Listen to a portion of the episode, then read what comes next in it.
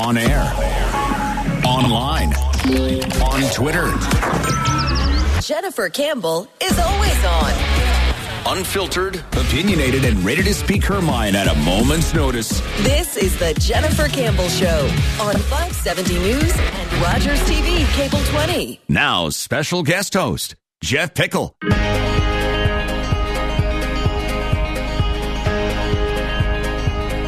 Good morning. Welcome to the Jennifer Campbell Show, You think your words will make me black and blue, the Friday edition of the show. Although I'm sure you knew it was Friday, it just feels good to say it again. It's Friday. I drank too much. The Friday edition. Here we are. We made it. Go to hell, 'cause I don't wanna be Was it 24th? 24th of August? I like the chip I got in my How'd that happen? Am I right?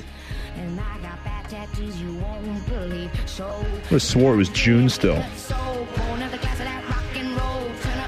We've got a big show lined up for you today. I would say the best of the week. Later on, after 9:30, major sports news. Definitely here in Canada, definitely near the, the GTA. Hayley Wickenheiser, six-time Olympic medalist, hired by the Toronto Maple Leafs. It's the uh, it's in player development, like the assistant uh, to player development. Big news there. More and more women getting involved in the sports industry on the management and coaching side, and uh, it's a big deal there. So we'll be chatting with a woman who knows a lot about working in a male dominated field that is sports, local 11 time Canadian championship boxer Mandy Bujold will join us to talk a little bit more about that and give us some insight uh, there. But we uh, just listen to that update from Glenn Pelche in the newsroom. Hear him talk about that story about uh, about Trump, a Trump tweet, of course, asking the attorney general to open up some new investigations. But in the tweet, he just calls him Jeff, like is the attorney general of the United States, and he's just saying like, "Hey, Jeff, this is what we all want, Jeff." It's like he's asking a buddy to help him move. Like, come on, Jeff, this is what we all want. Help us out here. Help me out, buddy. This is what we need. I mean, that's a pretty small transgression when we when we start to talk about the number of things that appear in tweets. But it it shocked me. It, it took me more as just funny than anything else. Come on, Jeff. Like one of the highest ranking. Okay, either way, let's forget it. Let's move on. Let's come back north of the border. A few weeks ago, when I was filling in hosting, it, all the talk was provincial politics. There wasn't a day go went by that it wasn't something else provincially, and we had to kind of stretch to find something federally. But that is not the case anymore. The Canadian political right is facing its biggest shift since it unified behind the Conservative Party of Canada 15 years ago. Quebec Member of Parliament Maxime Bernier is vowing to create a new party that threatens to split the Conservatives in the next federal election.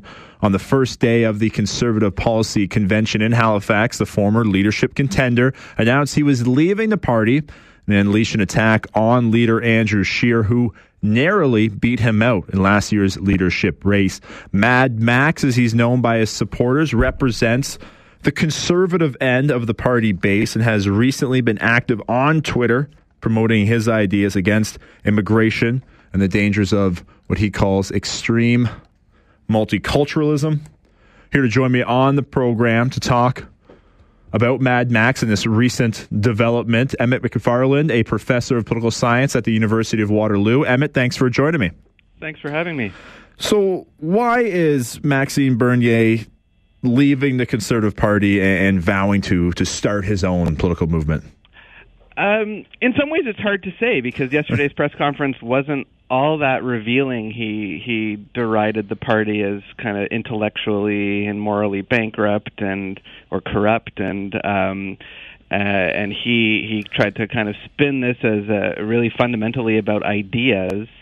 Um, but I think there are a lot of people who would point to the fact that he narrowly lost a leadership race and and didn't seem to get over that. Um, and so, uh, whether or not this is going to be some kind of ideologically principled movement or new party that that he tries to create, or whether or not this is um, kind of a cry for attention and inc- increasing dissatisfaction with um, with kind of not getting along with his colleagues, it, it, it's really hard to say. What was the reaction like, at least within the Conservative Party, when, when he made this announcement? So, I mean, I, I can't imagine it was it was shocking. This is obviously big news. It's it's obviously would be concerning to any any of the caucus members, but I'm not sure how worried they are. It, it is it is actually really hard to say how much of a threat this is to the party at this point. Uh, Bernier could end up being very successful in, in launching a, a new party, um, or he might kind of wither into obscurity now. Um, and and I think one one kind of signal for me is that if he had showed up yesterday with eight or nine of his colleagues uh, separating out from the CPC and starting their own caucus in Parliament, that would be a that would be a big threat to the unity of the the party. That would be um, a, a real a real statement about how long lasting Stephen Harper's legacy is in terms of uniting the right. Right now, this is just one dissatisfied MP who is who is who is leaving the caucus and the party. So it it's difficult to predict, but at, at this point, um, uh, I, I wouldn't be willing to bet that the, that the caucus is is scrambling, and, and in some ways they may actually be a little happy going into next year's election with less of a distraction. Um, you can imagine what the 2019 election would look like if if conservative MP Max Bernier was continually spouting off in a way that was against the party line. The, the possibility that it could really be an anchor and a drag and turning off some of the more progressive side of the conservative voter base. I think so, absolutely. Uh, now we talked his. I mean, we we don't know a lot, right? He just kind of said he was going to split off, but we do know a little bit about where uh, Max is ideologically, where he stands. He's been on Twitter. Um, saying some of these, uh, displaying some of his uh, where he stands ideologically. Where, what is some of the major tenets of of Bernier's uh, movement? Yeah, I mean, so he's he's always been known as uh, kind of a standout libertarian and, and economic or fiscal conservative among the conservative ranks, and and some of the this more populist and even uh, to some critics' views xenophobic language is is a little more recent. Um, this is a this is an MP who was part of a very long-standing conservative government for for for almost a decade under Stephen Harper, and and that government maintained very high levels of support for immigration. It was quite frankly, explicitly supportive of multiculturalism for most of its run.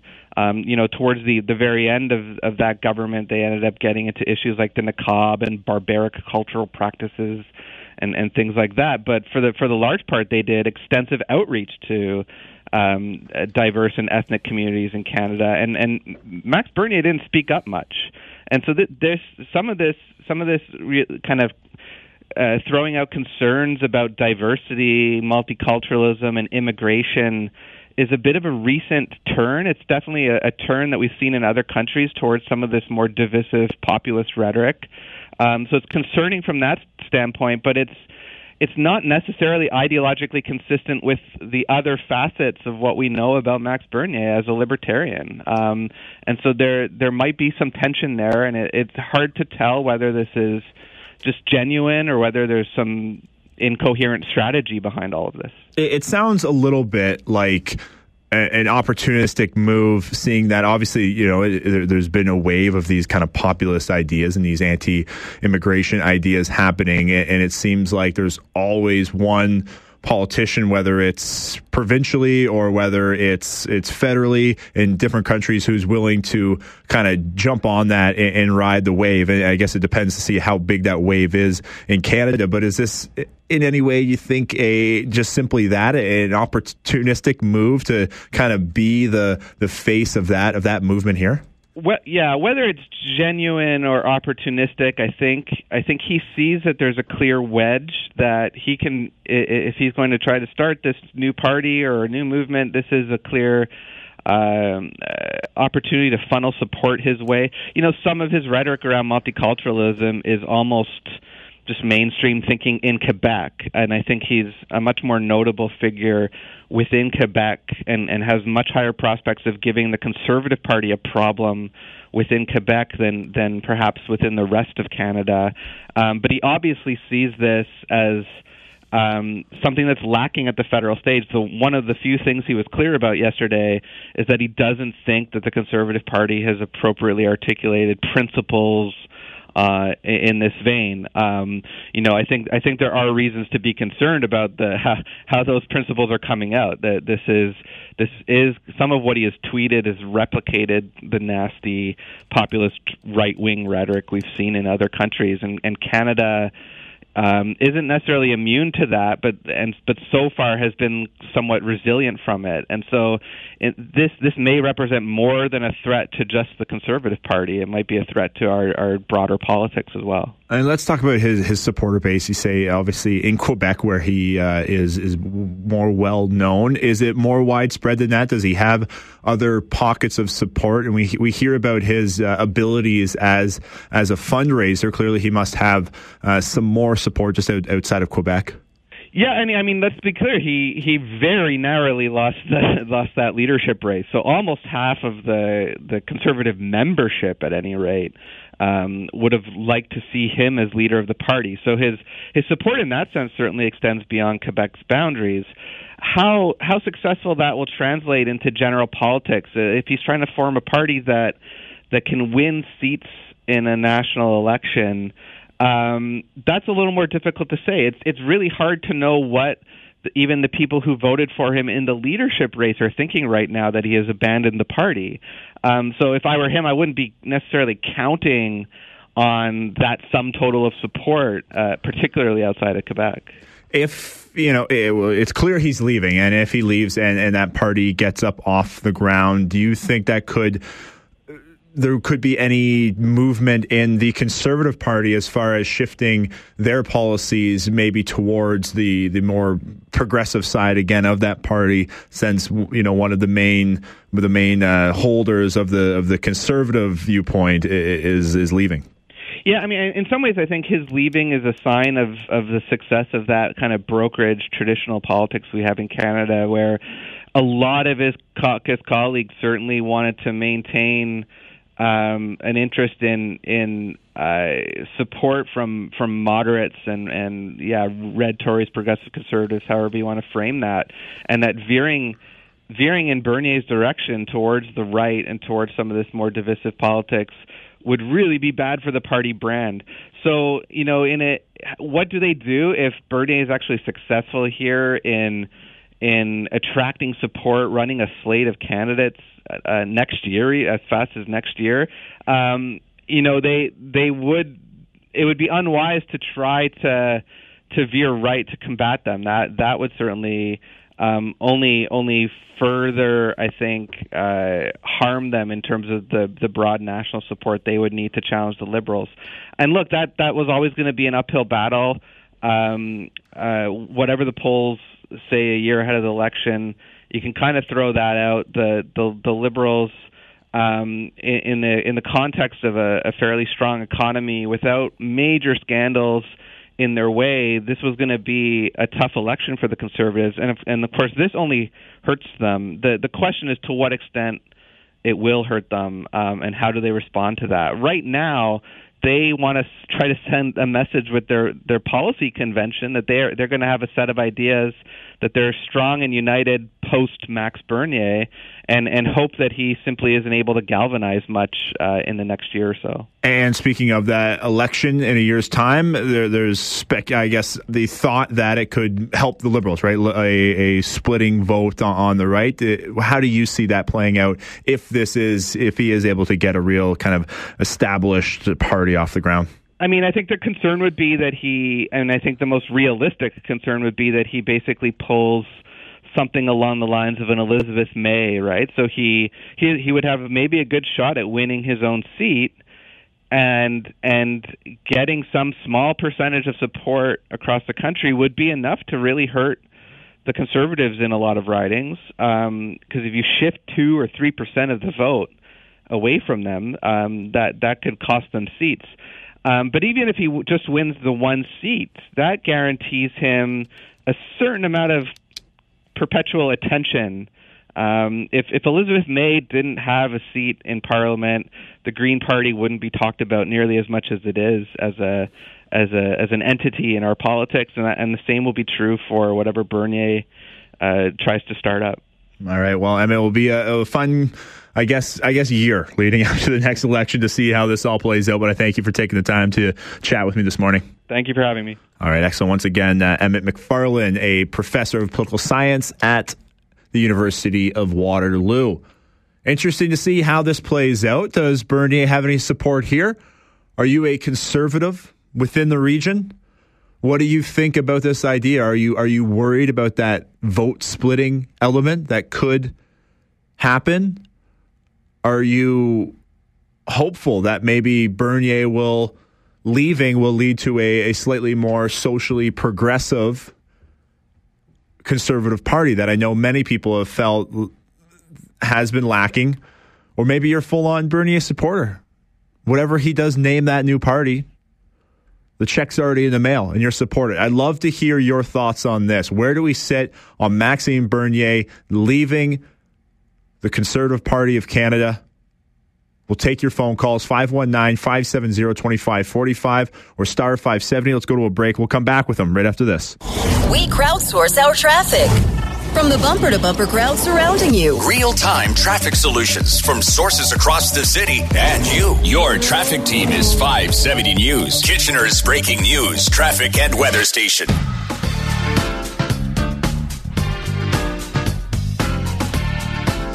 All right, we are back with the Jennifer Campbell Show just before the break, chatting with the University of Waterloo political science professor Emmett Macfarlane. We're talking about, oh, wasn't that saxophone? There we go. Sax on the Friday. Let's let this play out. You guys don't need to hear from me. Well, maybe. Maybe I should talk. I don't know.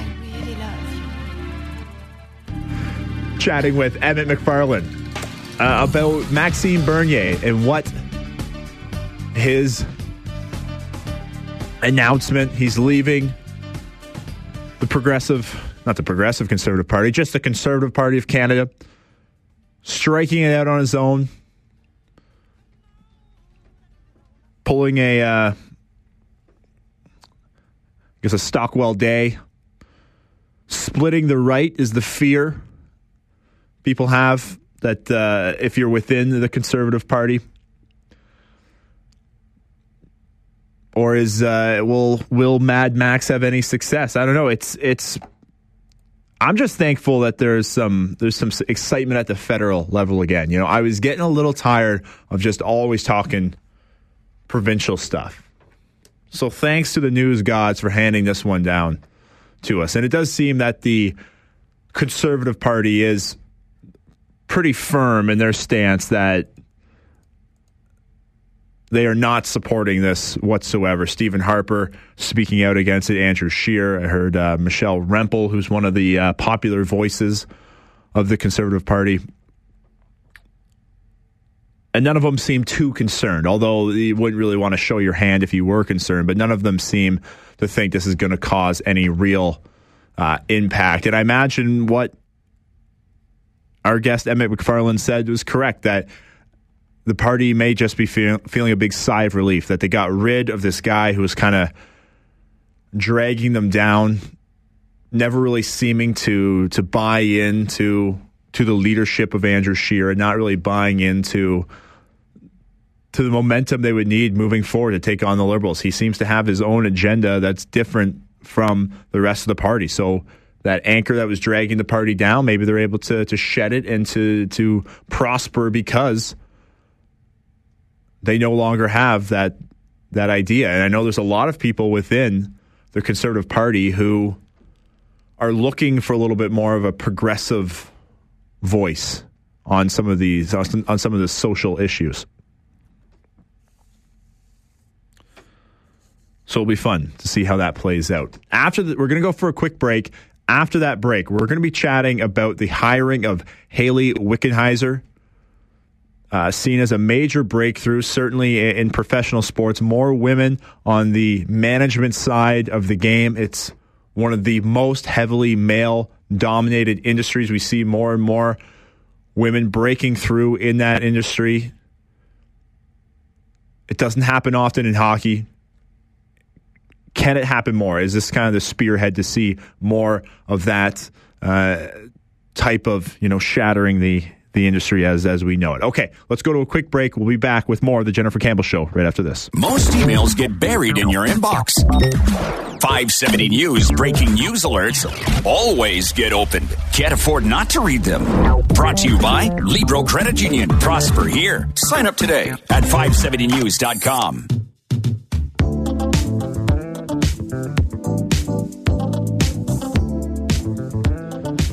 We are back with the Jennifer Campbell Show.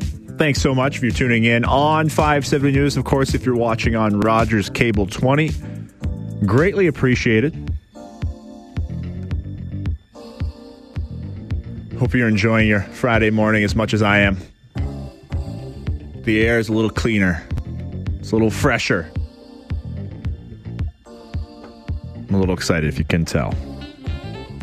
The Friday feeling as it's being called. Thanks to my uh, first guest on the program, Emmett Macfarlane, political science at the University of Waterloo.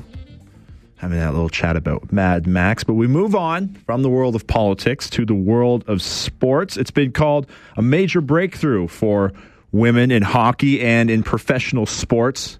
Hayley Wickenheiser, the six time Olympic medalist, including both in the summer and Winter Games. Yeah, she won a medal with Canadians women's softball team. People forget that. Two sport athlete. Wickenheiser has been named the Assistant Director of Player Development for the Toronto Maple Leafs. Over the last few years, the profile of women in sports, both in professional leagues and on the coaching and management side, has increased. And Wickenheiser, a household name in Canada, could usher in a new wave of women breaking through that male dominated industry. Joining me for this conversation is a fellow Olympian and 11 time Canadian boxing champ, Mandy Bujold. Mandy, thanks so much for taking the time to join me. Thanks for having me. So, when you heard this story about Hayley Wickenheiser being hired by the Toronto Maple Leafs, something we, we don't see uh, very often uh, in the professional sports leagues, in the in the male uh, professional leagues, what what did you think when you heard this about this story? I think it's great. I think um, the fact that a large organization like the Leafs, you know, recognized her skill and ability and and brought her on and saw that there was going to be um, some benefit of having her as part of the team. I mean, she's got close to 20 years experience and obviously at the very top level. So I think she's got a lot that she can bring to the table, and it's it's great that they recognize that and um, took the step to to put her in a position um, to be able to to do that. How important do you think it is to the growth of women's athletic overall to have more women involved on on the management and, and coaching side, some of those more senior positions, uh, whether it would be a, a, a male sport or, or a, a, female league, whatever it is, to have have more women on that that management side? Um, I think it's important because I think as women now, you you get involved in the sport, you reach a high level, um, and then oftentimes because you know that you know what you're not gonna you know end up being the high performance director of that sport or, or whatever it is, you end up just kind of like leaving the sport in total, right? So you might kind of do some coaching at a at a more local level or something like that. But to be able to see that there's an opportunity that you know all that time that you spent on something can kind of go back and give back in a bigger way, I think is is really important. It's important for the next generation to be able to see that, to see that hey, that's a path that that's available to me um, as a female. So. Yeah, and, and I understand what you're you're saying. It's so often that if when you're at, at a high level athlete will seemingly think, okay, now I have to get on with the rest of my life and find that Yeah. other occupation, whatever it is, where the the opportunities to remain within that that sport professionally, not playing anymore, aren't aren't really there. No, exactly. Right now, it's it's very limited on you know what you can continue to do with with your sport after your own career, right? So, being able to open up those doors and say that you know you can go into these type of positions is, I think, is really eye opening, and it's um, it's great, especially for young girls coming up to to be able to look at that and say, hey, well, I could do that. and you're in a position where you're still invol- involved in the sport in you know in a competitive capacity, but you've also been you know very entrepreneurial in, in making uh, it, a, it a business as well, and making it a, a career. Have you seen, uh, as I mentioned, 11 time uh, Canadian champion? So you've been in this sport for a long time. Have you seen that that progression into more opportunities becoming available? Um, I think it's a little harder, maybe in my sport. Um, I haven't seen that yet. Um, I am a part of like our board, um, so I do kind of have a say in a lot of the conversations that happen at that higher level. Um, it's not always, it doesn't always change anything um, because I'm definitely outnumbered, but um, I think it's still important to have a voice and to be able to um, say what's important um, and what I'm recognizing. You know, as a female athlete, I would recognize things that are different um, than the men, and it could be something as simple as you know, with our junior development teams, um, you know, we need to have a female coach. Um, traveling with those teams, right? But they don't recognize that as something that's important um, when I know it is. So just being able to bring some small things like that to the table. And I've always been like a big advocate of, you know what, I want to see diversity. I want to see, um, you know, women in these positions, but I also want to make sure that they're qualified people. I don't want to just see them put a female in position to say that there's a female there because that's not going to help at all, right? Um, I think making sure that, that person is qualified and has the experience to be able to be there um, is what's going to continue to advance that and open up other opportunities for women in the future. And I think uh, credit goes to Kyle Dubas, the the uh, GM of the Toronto Maple Leafs, who said exactly that. This hiring is because of exactly the credentials speak for themselves. Someone who is a very qualified in their position and a, and a very uh, remarkable person at that. I didn't know this, but she's actually studying to be a, a doctor as well, which yeah. is which is amazing. But and and I think that's a great point to have. It is important that it's not done as as a as a token gesture, and that the that the credibility is there. But still, it it, it still is. It takes a, a GM to to step out or whoever whatever the position may be. It's still a step out and, and kind of a a bit of a risk, I suppose, for them to make that move. Yeah, absolutely it is. But I think um, what he's done is an awesome thing, and I think that you know she's going to be able to show. Um, you know her value in that position and i think when she does that then it might open up other you know organizations to put female in similar positions and i think um, it's great that he's taking the lead on that and I know one of the, the criticisms is, especially when again we're talking about uh, men coaching or man, or uh, sorry, women coaching or in a management position in a male uh, sport, like obviously the, the, Toronto Maple Leafs. You you've done some coaching and, and some mentoring. Uh, is, is there a difficulty there in being able to coach male athletes as a woman? Um, I would say no. I'd say, um, I mean, it depends. If you have, if you have I mean, high, highly qualified professionals in the room. Um, usually for them, it doesn't matter if it's male or female, as long as they know that you have the skill and ability to be able to teach them something, right? So, sure, when I first started my career and I was only a few years in, if I tried to teach um, a, male, I'm sure they would have probably thought, well, what does she know? But at this point now, I know in my career, like I can walk into a gym. Um, I run high performance camps um, all the time, and, and most of them are men that are that are there, and they're signing up to be a part of this. And um, I think you kind of get that respect by showing that, hey, look, I've been able to do this. I've kind of done it myself, and now I can show you how to do that. Um, makes a big difference. But um, I think that um, qualification side of it and being able to have that experience um, really goes a long way when you're trying to kind of cross over and um, and work with with men.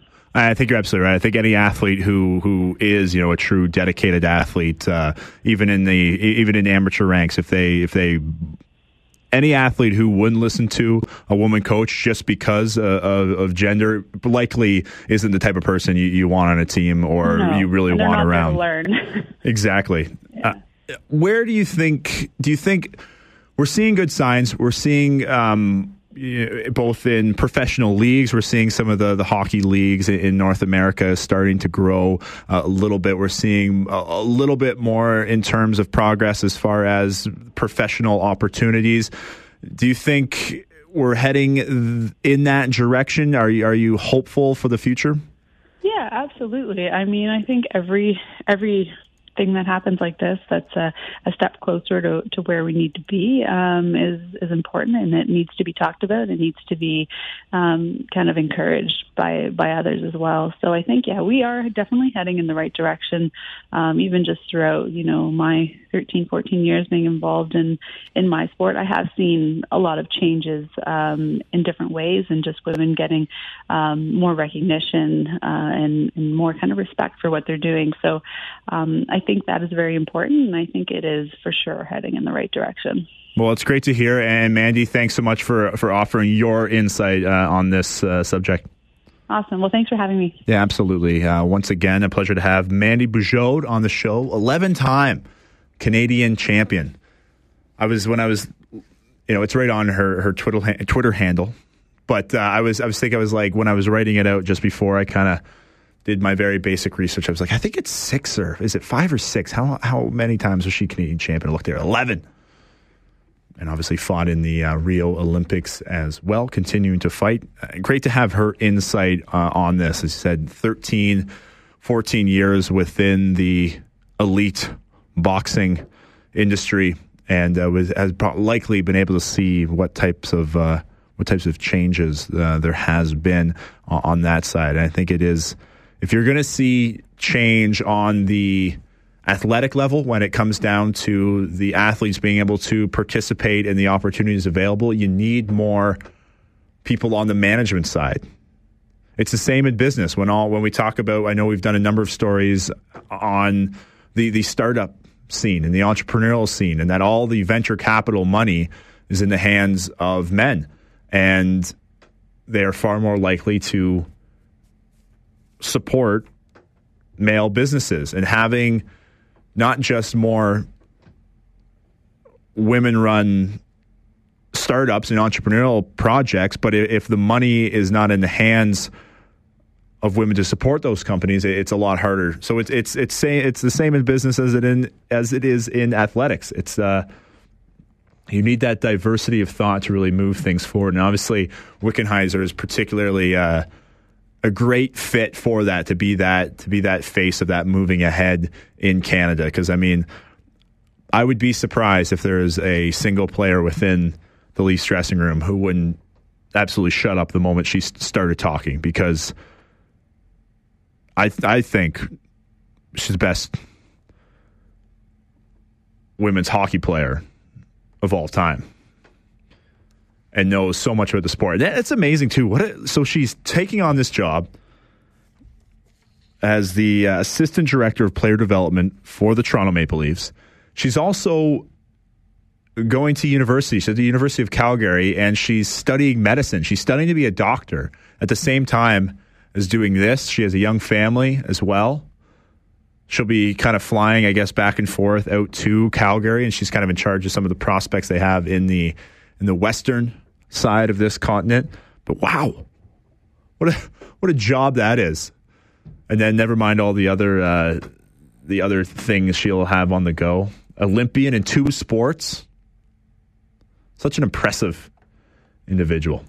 Okay, let's go uh, take a quick break. But we'll be back with more of the Jennifer Campbell Show right after this. The power, the energy from a crowd. It's unmistakable. The ones who feel it the most, the Kitchener Rangers. Busting down the middle, he scores! Up and out! The Kitchener Rangers play here. 570 News.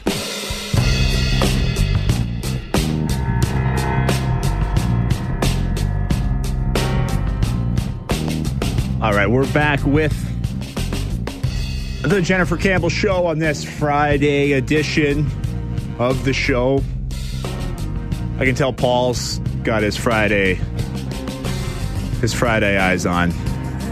He's got a smile on. He's ready for Friday. He also looks busy. He also looks uh, like there's a lot going on right now. So I'll leave Paul to that. Thanks again for Mandy Bujold for joining us uh, on the show. Talk about the, the hiring of, of Hayley Wickenheiser and what that could mean for the future of women in sports on the professional, the management side. We see it in uh, the NBA is the, the top sport as far as women coaching. I know the San Antonio Spurs have an assistant coach, or at least did have an assistant coach. Uh, there's a number involved uh, in the, in the coaching side in the NBA. There's, I think, a few female referees as well, more sideline reporters. I guess baseball would have to be the worst because football just had a uh, football has a um, a ref, a linesman who is they had their first female linesman.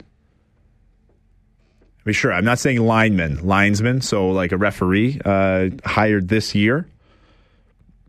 And there's a number of coaches on the, the strength and development part and the, the speed training part as well. Hockey's had a couple through the years, but this is obviously a big one. And then just that Wickenheiser name, right? It's, it's it is a household name in Canada as far as, as women's, ho- women's hockey goes. So very cool to chat about uh, with Mandy about that. The next uh, topic I want to talk about making a hard a hard right turn. So this was a story that if you've been on uh, social media, if you're on Twitter, particularly, you may have seen the story of the Tinder trap. So first of all, Tinder itself, a dating app on your phone. If you're not in the know, would be probably be described as one of the most, the probably the easiest, most efficient dating app where you literally see someone's picture, you swipe if you like it. If they happen to swipe on your picture, hey, boom, you're connected, you can talk. So this guy gets a gets a match on on Tinder and is talking to the girl and she's very pretty in the picture, which is great. And she says, "Okay, like I'm kind of busy this week. I'm working on a project. Let's meet up." On in about two weeks. Give me your number and I'll, and I'll give you a call. And we can meet up. So he says, okay, probably nothing's going to happen here. This is just like a like a see you later. Call you call you in two weeks. Never going to happen. Calls him. Probably doesn't call him because I mean, come on, who calls? Who calls these days? Sends him a message two weeks later. Says, hey, like hopefully we can still get together. I'm uh, I'm having uh, I'm I'm down to meet with you on you know this this Friday afternoon. I'm going to be running around a little bit, but I have a D. I have a friend who's a DJ, and he's and he's spinning tracks near the park. Why don't you just we just meet there up by the stage? I'll, I'll, I'll find you, and then we'll we'll go on the stage. So he's there, and he sees this uh, goes there's this DJ playing. A bunch of guys kind of milling around as this as DJ plays, and he sees the girl walk out, and she has two bodyguards beside him, and he and he wasn't right in front of the stage, kind of hanging back, and he sees walk to the stage. She walks up on the stage and she says, All of you guys are here because I invited you uh, on Tinder. So each and every one of these like 30 or 40 guys who were hanging out were there because they were invited by this same girl on Tinder. And then she went on to have a competition about how for, for the date. So so there's this video of these guys. They're doing, you know, they're having races. They're doing push-up contests. They're do, uh, hopefully there was a skill testing question involved, but doing a, a a test, a competition for this date. And this guy was just dumbfounded the fact that he'd got, you know, fooled.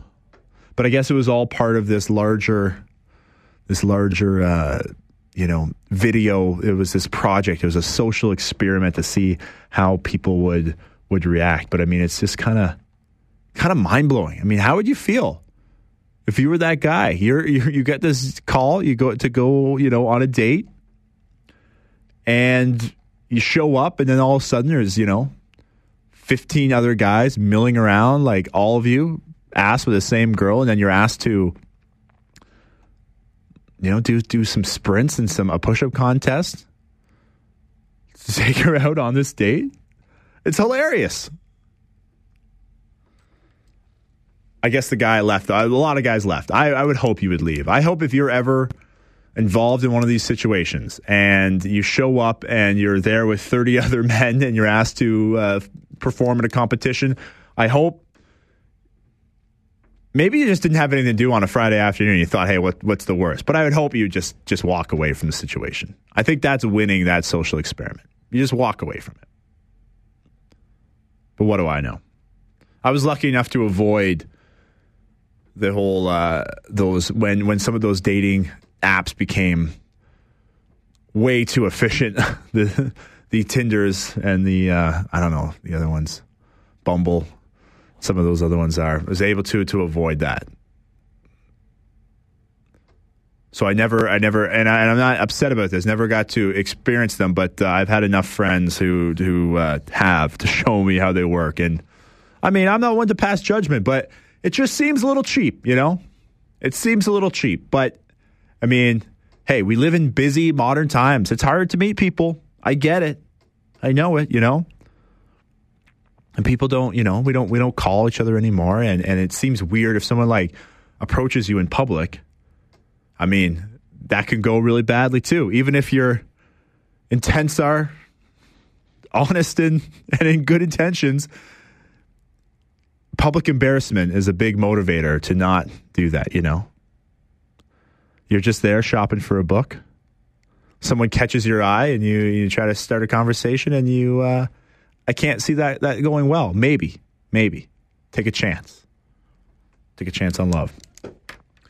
That just about does it for me for the Mike Farwell show. For the Mike Farwell show, man, I'm getting ahead of myself. That's because I'm actually in uh, next week, Monday through Wednesday, hosting the Mike Farwell show. Jen will be back, sitting right here at the host chair, hosting the Jennifer Campbell show, which is a good thing. And uh, that's right. I'll be in uh, filling in for Mike for a couple days, then Mike will take back over at the end of the week. Coming up after me, again, we've talked about this a lot. Mike and his uh, extended summer summer weekends. So Mike uh, will we will have the newest member of the 570 family, Brian Burke, sitting in for Mike today. That's right. Brian will be uh, relieving me, putting out of my misery, and in a few short minutes in here hosting uh, the the new host of Kitchener today with Brian Burke. And that's about uh, that's about what does it. I hope you guys all have have a great weekend. Hey, the sun's shining. Is it too early for a mojito? I don't think it is. I think it might be half past mojito o'clock. Okay, that does it for me. We got the news coming up next, and then uh, Brian Burke filling in for Mike Farwell. That's it for me. Have yourselves a great weekend.